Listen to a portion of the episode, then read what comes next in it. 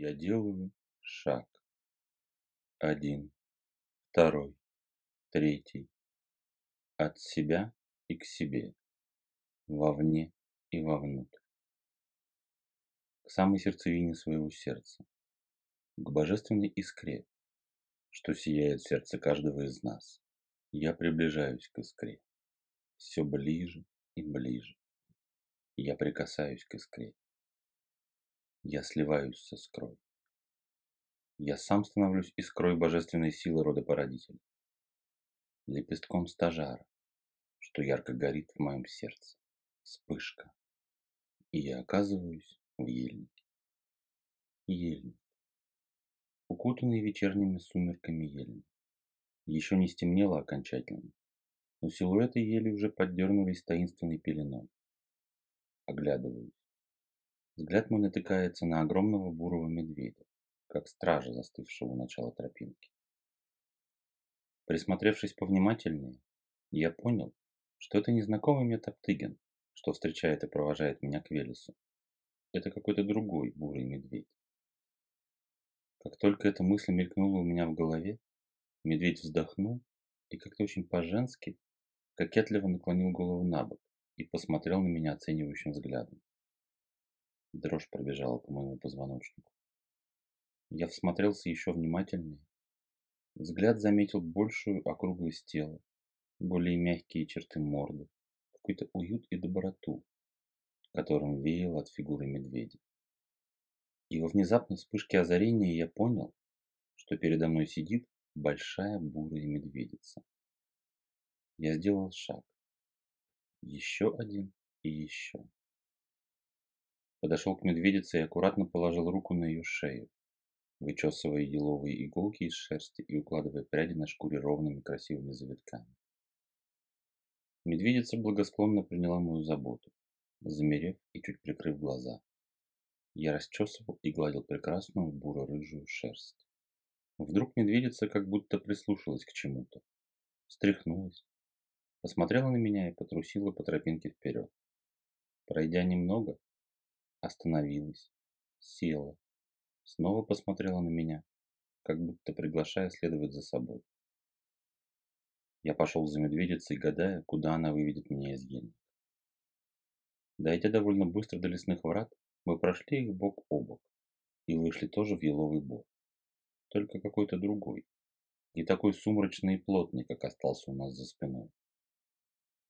Мы шли и шли по тропинке, которая уже превратилась в натоптанную неширокую дорогу.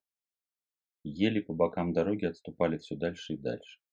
Стали мелькать березы, которые то одна, то вторая возникали по бокам дороги. Еще одна, потом сразу роща. И я осознал, что медведица ведет меня по березовой роще. Березовая роща, вся укутанная нежными синими сумерками, в которых едва слышен шепот листьев. Густой березовый дух окутал меня всего. Медведица вывела меня к поляне, как будто березы внезапно раздвинулись и образовали широкую поляну под вечереющими небесами, всю огороженную могучими старыми березовыми исполинами. Я сделал шаг на поляну. Еще один. И еще. Березовый дух сопровождал меня, то отступая, то накатывая и накрывая меня с головой. На середине поляны, довольно близко друг от друга, росли две березы, и я понял, что мне туда, к ним. Подойдя к березам, я раскинул в стороны руки, едва касаясь кончиками пальцев белоснежных стволов. Голова моя запрокинулась, и я увидел зашедшие на небеса звезды. И одно, что светило мне прямо в лицо, полярную звезду. Вы часто превратно понимаете милосердие. Вы считаете, что это всепрощение любого человека и любого совершенного им поступка. Вы говорите, что понять можно каждого и оправдать можно каждого. Но это не так. Раздался на поляне нежный женский голос, которую я едва смог отличить от шелеста березовой листвы. Луч света от полярной ударил передо мной. Волна березового аромата снова накатила на меня и накрылась головой. Придя в себя, я увидел высокую стройную женщину в длинных, расшитых зеленым и голубым одеждах, с березовой ветвью в руках. Я низко поклонился, представился и спросил: «Как твое имя, прекрасная хозяйка березовой рощи?» «Я Тара», — прозвучал в ответ тот же самый нежный женский голос. «Сила моя, сила божественной любви и божественного милосердия. Я внемлю всем живым, но отвечаю справедливо и милосердно». Божественное милосердие ничуть не похоже на человеческое. Вы судите по тому, что видите здесь и сейчас.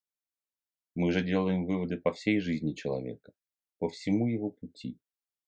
Стал ли он в результате своих действий и поступков ближе к роду, или же наоборот, все больше и больше отдаляется от породителя. Как вам говорили не раз, вся ваша жизнь – это результат всех ваших принятых решений и поступков, которые удлинили или укоротили ваш путь. И все поступки только ваши, совершили их только вы. Взывая к милосердию, будьте готовы, что милосердие будет явлено. Только оно будет явлено не так, как вы ждете.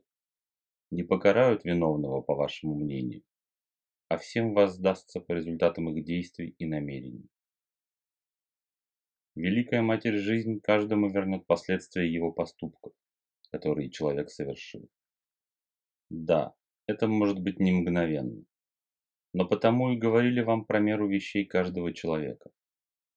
Когда преступник проклинает небеса и в помрачении ума мечет крик в них: «Карай же меня!», и ничего не происходит, вы начинаете сомневаться в богах и думаете, что боги вас покинули. Но значит, не исполнилась мера вещей человека, и в великой любви своей и милосердии жизнь видит еще возможность для человека измениться, отвратиться от деяний его, пробудить свое сердце и перестать вредить всему живому вокруг. Пока человек жив, такой шанс есть.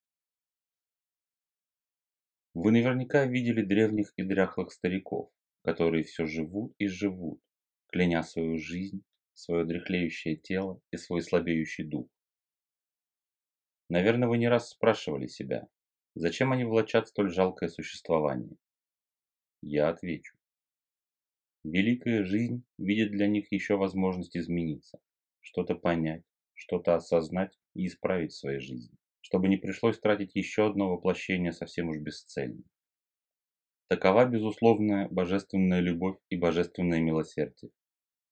Оно дает шанс всем и всегда. Но вот воспользуетесь ли вы этим шансом? Поймете ли его? Или так и будете заламывать руки и метать в небеса гневные вопли? Выбор ваш. Так и мать. Материнское сердце бесконечно, и милосердие матери к собственным детям также бесконечно и наполнено любовью. Но любовь материнская не должна превращаться в любовь животную. Страсть самки, защищающей своего детеныша. Любовь материнская должна трансформироваться в огне сердца и возвыситься до любви милосердия, перейдя от бесконечного оправдания своего чада и от желания его защитить к истинному воспитанию в любви и милосердии к той душе, что пришла к вам на хранение до срока и будет выпущена в урочный час в мироздание. Пока мера ваших вещей не исполнится, жизнь ваша явная будет длиться. Все, что случается с вами в жизни, происходит в результате ваших собственных поступков, в этом явлении совершенном или в более раннем. Ничего никогда не будет забыто, пока вся мутная вода, которую вы вылили из своего сердца в жизнь, не будет вами же вычерпана и не пропущена через свое сердце, пока она не будет очищена в нем и не трансформирована в кристаллы любви, что просыпется из сердца вам и каждому под ноги, образуя великий ковер любви, на котором вы будете встречать каждого, что приходит к вам на пути. До тех пор сердце ваше не раскроется по-настоящему во всю ширь.